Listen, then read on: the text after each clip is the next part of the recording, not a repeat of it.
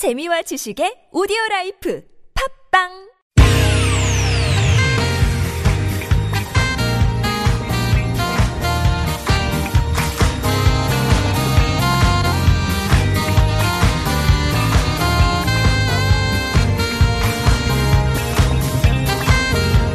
이유가 뭐지? 도대체 뭐 때문에? 세상만사 궁금한 이야기들 꼼꼼하게 살펴봅니다. 최진봉의 왜?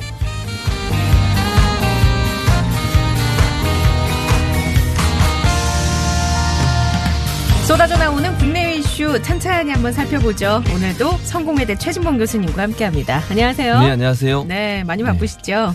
어, 바쁘진 않습니다. 아 그래요? 아니 여기저기서 얼굴이 와이파이, 와이파이가 제일 보여서. 중요하기 때문에 저는 아, 와이파이를 최우선적으로 항상 생각하고 알겠습니다. 있습니다. 그 마음 변치 않으시길 바라면서. 자, 오늘은 이 예. 얘기를 좀 해볼게요. 예. 뭐냐면, 음, 국회의원들이 과연 어떤 자리에서 무슨 일을 하는지 사실, 음, 맞아요. 지난주에 국회가 원구성 마무리하고 7월 임시국회가 시작이 됐잖아요. 음. 그렇습니다. 그런데 이 과정에서, 예. 뭐랄까요. 여야 의원들 간의 신경전이 뜨거웠다고나 할까요? 그렇습니다. 네. 이제 원 구성하면 국회의원들이 이제 보통 4년이잖아요, 임기가. 네. 2년에 한 번씩 원이 바뀌거든요, 원 구성이. 그러니까 음. 국회의장, 국회 부의장 뽑고 이런데 그건 이제 한두 명이잖아요. 국회의장 한 분, 국회 부의장 두 분. 나머지 국회의원들은 어디, 어떻게 되냐면 네. 본인이 역할을 할 상임위원회를 결정해야 돼요. 음. 이제 국회에 이제 16개 상임위원회가 있거든요. 네. 그 16개 상임위원회 중에 어떤 상임위에 가야 되느냐. 이게 이제 하- 의무적으로 한, 한 곳엔 가 있어야 돼요. 그러니까 예. 뭐 예를 들면 예산 결상 특별위원회처럼 특별위원회 같은 경우에는 중복해서 갈 수는 있지만 네. 그거 말고 나머지 16개 상임위원회 중에 한 곳에 소속이 돼서 음. 네. 그 상임위원회에서 주로 살- 활동을 하거든요. 그러니까 분야가 나눠져 있지 않겠습니까? 그렇죠. 그래서 예. 그 상임위원회를 구성을 해야 되는데 이제 소위 우리가 알짜 상임위가 있어요. 음, 뉴스에서 많이 나오는 건 뭐 예산 결산 특별위원회 그렇죠. 말고 네. 법제 사법위원회. 사법위원회. 그다음에 국토 교통위원회. 아, 네네. 왜냐하면 국토부 같은 경우는 SOC 사업을 주로 하잖아요. 어, 예산이 크겠군요. 그렇죠. 그리고 네. 이제 뭔가 이게 주민들이 볼 때 우리 지역 국회의원이 일을 열심히 하고 있구나 보여줄 수 있는 가장 상징적인 아. 일들을 해요. 네. 지하철역을 만든다거나 음. 도로를 새로 낸다거나 아니면 무슨 건물을 새로 짓는다거나 가시적으로 막 보이는 그렇죠, 것들. 보이죠. 또는 네. 개발을 한다. 이게 다 국토부에서 하는 거잖아요. 음. 그러니까 국토위원회 같은 경우에는 상당히 특히 이제 지방 국회의원, 지방 출신 국회의원들 같은 경우에는 사활을 걸죠. 왜냐하면 음. 거기서 뭔가 성과를 냈을 때 다음번 자기가 총선에 나왔을 때 당선될 가능성이 높아지거든요. 네네. 근데 이제 서울 지역은 또 조금 달라요. 왜냐하면 서울 지역은 웬만한 SOC 사업이 다 거의 다 음. 네네. 완성이 돼 있잖아요. 그러다 보니까 어느 또 상임위가 인기냐면 교문위. 지금은 이제 교문위가 나눠졌어요 두 개로 이번에 예.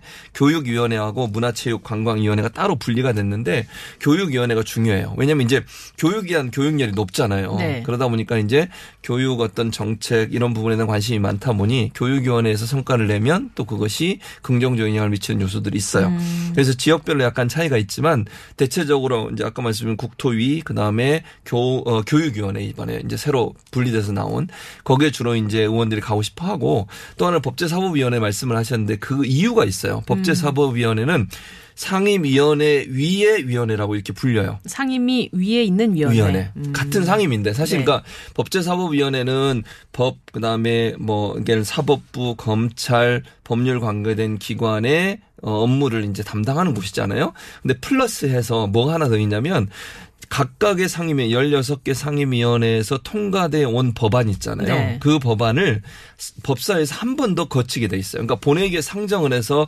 본회의에서 최종 결정이 되면 법안이 완성이 되는 건데 그 법제 법사위에서 1차 걸, 검토한 내용만 본회의에 올라가도록 돼 있어요. 어, 그래요. 근데 거기서 뭘 할 수 있는 권한이 있냐면 작구를 바꿀 수 있어요. 네? 뭘 바꿔? 작구. 이게 표현이 작구라 그러니까 예를 들면 이런 거잖아요. 뭐 단어.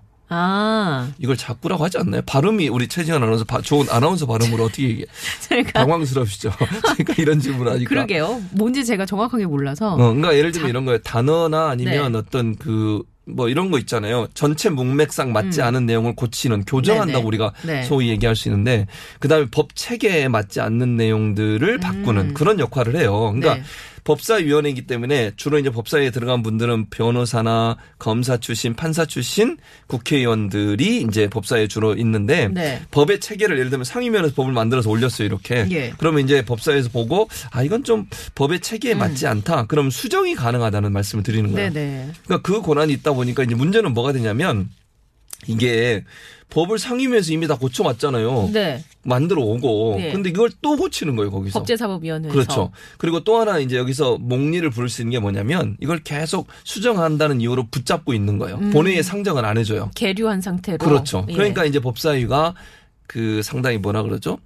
그 권한이 있다고 그럴까요? 뭐 그런 역할을 하게 돼서 법사위에 음. 네. 가려고 이번에 이제 그것 때문에 논란이 돼가지고 한참 안 하, 못하다가 자유한국당이 법사위원장을 맡기로 하면서 예. 이제 원 구성이 마무리가 됐었죠. 그래서 지금 얘기하셨지만 궁금한 게 음. 예. 상임위 구성을 둘러싸고 굉장한 신경전이 예. 치열하더라고요. 그렇죠. 이거는 그러면 어 그러니까 힘의 논리에 의해서 좀 강한 파워를 갖고 있는 위원회를 가고 싶어하는 음. 그렇죠. 그런 욕구가 쏠리기 때문에 그런 맞습니다. 건가요? 그러니까 국회의원들 입장에서는 상임위에서 뭔가 성과를 내야 다음번 총선에서 당선될 가능성이 높아지기 때문에 음. 네. 그런 성과를 직접적으로 보여줄 수 있는 상임위에 가고 싶어 해요. 그러니까 뭐 그런 성과를 낼 수 없는 상임위들 있잖아요. 예를 들면 그런 데는 별 의미가 없어지는 거죠. 그래서 뭐 예를 들면 환경노동위원회 이런 데는 음. 네네. 뭐 성과를 내기가 상당히 어려울 수 있어요. 그러니까 무슨 성과를 낸다는 게 국민의 관점에서 모든 곳이 다 중요하지만 이제 지역 주민들 입장에서는 눈에 보이는 뭔가가 네. 나타나야 사실은 인기를 얻을 수 있지 않겠습니까? 네, 그런 네. 차원에서 본다고 하면 상임위 중에도 소위 알짜 상임이라고 아까 말씀드린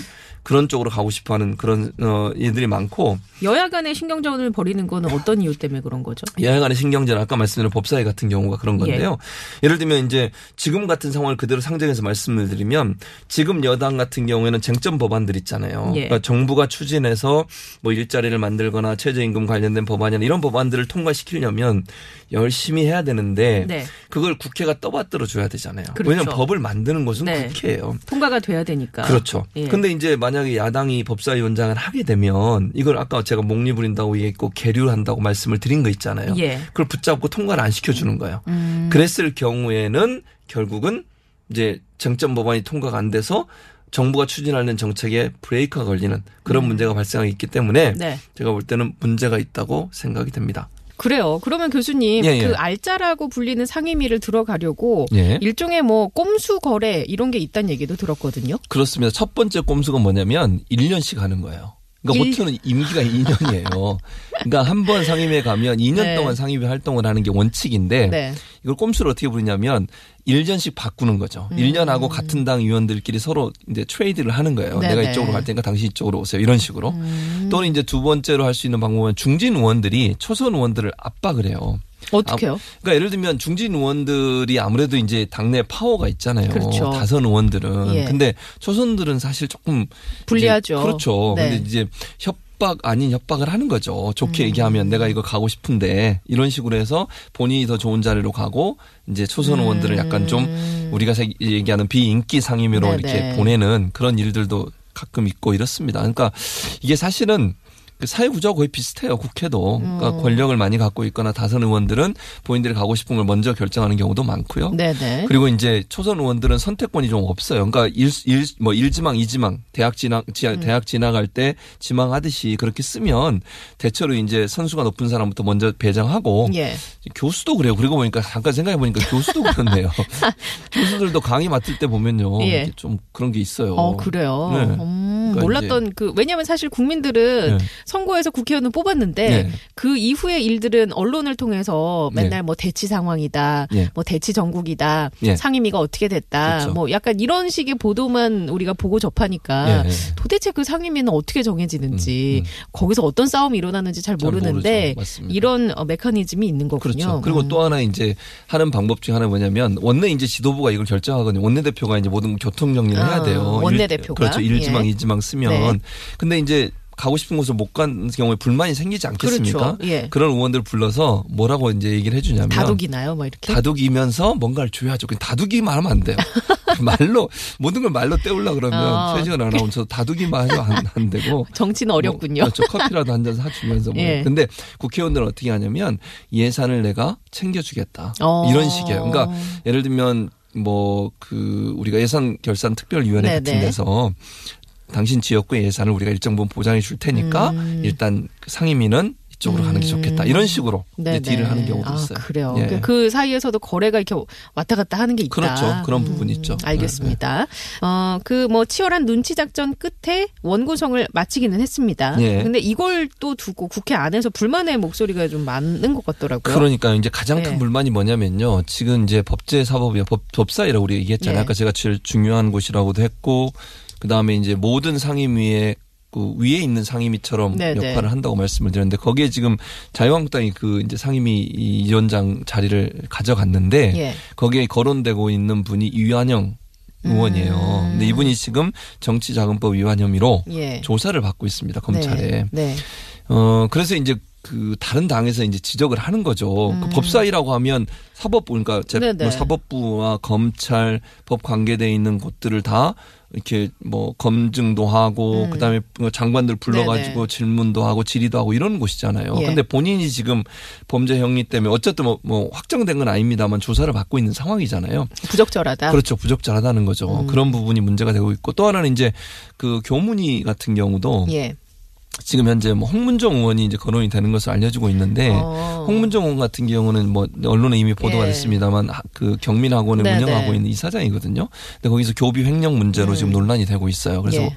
거기도 지금 이제 조사를 받고 있는 상황이거든요. 예, 이런 예. 분들을 위원장으로 내정하는 게 과연 맞느냐 음. 하는 부분에 있어서 이제 논란이 되고 있어요. 그런 부분들을 국회가 그렇게 했을 때 과연 그 국민들이 어떻게 볼까 그러게요. 하는 부분 예. 이런 부분들이 논란이 되고 있죠. 그러니까 그 의원들끼리의 그런 힘겨루기가 국민의 예. 한 사람으로서는 그렇게 썩 좋아 보이지는 않거든요. 그럼요. 예. 그래서 우리가 이제 좀 그 국민의 눈높이에 맞았으면 좋겠어요. 그 사실 뭐 민생 민생 이렇게 네. 말로는 많이 외치는데 예. 이렇게 싸움만 하고 이럴 때 우리는 누구에게 뭘 기대를 해야 되는가에 예. 대한 생각을 하게 됩니다. 그렇습니다. 근데 이건 좀 다른 얘기일 수 있는데 예. 사실 얼마 전에 이 보도가 나오면서 국회 특활비 문제가 예. 불거졌어요. 이거는 그렇습니다. 상임위랑 뭐 어떤 관련이 있습니까? 어, 이게 이제 상임위하고 직접적 관련이 있진 않지만 관련이 있습니다. 왜냐하면 상임위원장들이 특활비로 지금까지 그러니까 지금 이게 2년인가 3년 동안 그 특활비 받은 거를 참여연대에서 받아가지고 공개를 했잖아요. 네. 그 공개된 내용을 보면요,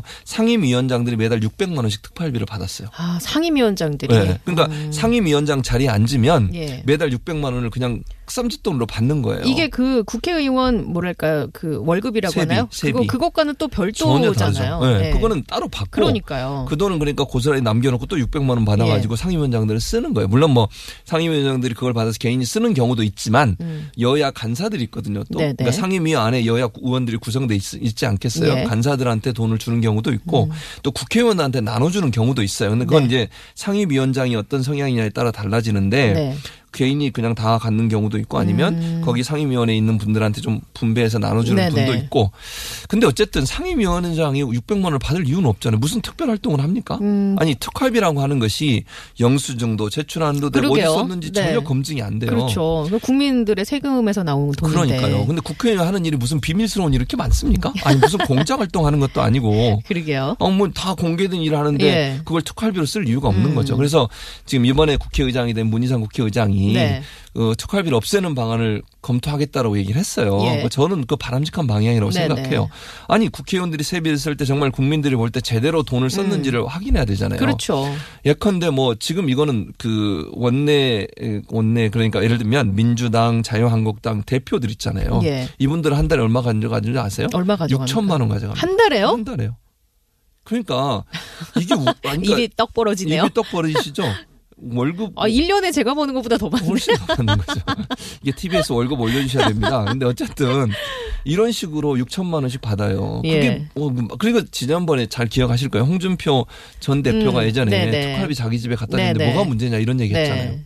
그것도 그러니까 그만큼 쌈짓돈으로 썼던 거예요 지금까지. 음. 그래서 국민들이 분노하는 거거든요 예, 사실은. 예. 그래서 이거는 특활비 문제는 국회가 바로 잡아야 됩니다. 음. 구- 국회가 특별히 특활비가 필요한 것이 저는 아니라고 보거든요. 네네. 그래서 저는 없애는 게 맞다고 보고 정말 필요하다면 아주 소규모로 필요한 예. 부분만 써야지 음. 이렇게 아무데나 그냥 개인들 그러게요. 밥 먹고 여행 가고 네네. 이런데 또 뭐 사적인데 유용하고. 하나 더 말씀드려 더 놀라운 일이 뭔지 아세요? 특활비 건데요? 어디서 받았냐면요. 3.1절 행사 같은 거 하잖아요. 예. 거기 참석하러 가요. 네. 그것도 특활 비로 써요. 광복절 행사 국회의원들 참석하잖아요. 예. 그것도 특활비. 아까 그 돈이 지급이 되는 거예요? 참석했다는. 네, 그렇죠. 참석한다는 이유로 돈을 쓰는 거예요. 어. 거 근데 영수증은 안 남기는 거죠. 예. 얼마를 내가 이 행사에 참석하기 돈을 썼다. 그 특활비로 들어가는 거. 이게 무슨 이게 특수 활동입니까 이게? 아니 무슨 비밀이에요 이게? 저는 이게 말이 안 된다고 저한테 생각. 그러지 마시고요. 아, 그렇죠. 제가. 쓴건 마치 아니니까요. 최재현 아나운서 국회의원처럼 아니, 보여요. 그래서 제가 지금 저는 6천 6천만 원을 못 벌어가지고 아 근데 뭐 음. 확실히 문제긴 문제네요. 이제 그 국민들의 감정에 맞게끔 국회의원 들도 정신 바짝 차리고 일을 해야 할 것 같습니다. 그렇습니다. 예, 이제 예. 국민들의 수준도 굉장히 높아졌기 때문에 예. 매의 눈으로 지켜보고 있거든요. 그럼요. 어떤 예. 국회의원이 일을 열심히 하는지 안 맞습니다. 하는지에 대해서 예. 어, 또 그런 부분이 반드시 필요한 것 같기도 하고요. 그렇죠. 예. 자 그러면 앞으로 일하는 국회로 나아가기 위해서 이 국회 어떻게 해야 될 것 같습니까? 저는 조금 더 투명해져야 된다고 음. 생각해요. 그러니까 모든 국회의원들의 활동을 외국 같은 경우는 다 공개하고 네. 그다음에 본인의 활동 내용들을 다 뭐 문서로 만들거나 아니면 예. 자료로 만들어 다 제출을 합니다. 우리는요. 이거 지금 그 참여연대가 2년치 받아내는데 3년 걸렸어요. 3년. 아, 대법원까지 가서 받아왔어요. 그러니까 어. 예를 들면 행정소송에서 어, 행정법원에서 보여주세요. 그러다 안 보여줘요 국회가. 네. 그래서 소송을 끝까지 가야 돼요. 대법원까지 가는데 3년 걸렸거든요. 예. 이게 무슨 비밀이라고 음. 이걸 안 밝, 얼마나 창피하면 안 밝히려고 했겠습니까? 그러게요. 래서 국회라고 하는 것은 국민을 대표하는 것이고 국민의 네네. 세금을 사용하는 것이기 때문에 이론 한, 한 푼이라도 음. 제대로 쓰이고 있는지 활동은 제대로 하고 있는지를 투명하게 공개할 필요가 있다. 이거는 비밀이 있는 것도 아니기 음. 네네. 때문에 제가 볼 때는 국민들 모두가 감시하고 견제할 수 있도록 국회 모든 활동과 그다음에 경비 사용 내역들을 투명하게 밝힐 수 있는 구조 그리고 정말 공개 청구하면 공개를 해달라고 네. 청구를 하잖아요. 그러면 바로 바로. 당연히 보여줘야 돼요. 그렇죠. 그게 국회 해야 할 일이라고 저는 음, 생각을 합니다. 알겠습니다. 그렇게만 되면 진짜 예. 국민들이 신뢰를 하겠죠. 그럼요. 아, 예. 맞습니다. 자, 오늘은 국회 상임위 구성과 관련해서 이런저런 얘기 나눠봤습니다. 오늘 여기까지 해야 될 것 같고요. 예. 저희 다음 주에 만나뵐게요. 예, 감사합니다. 네, 고맙습니다.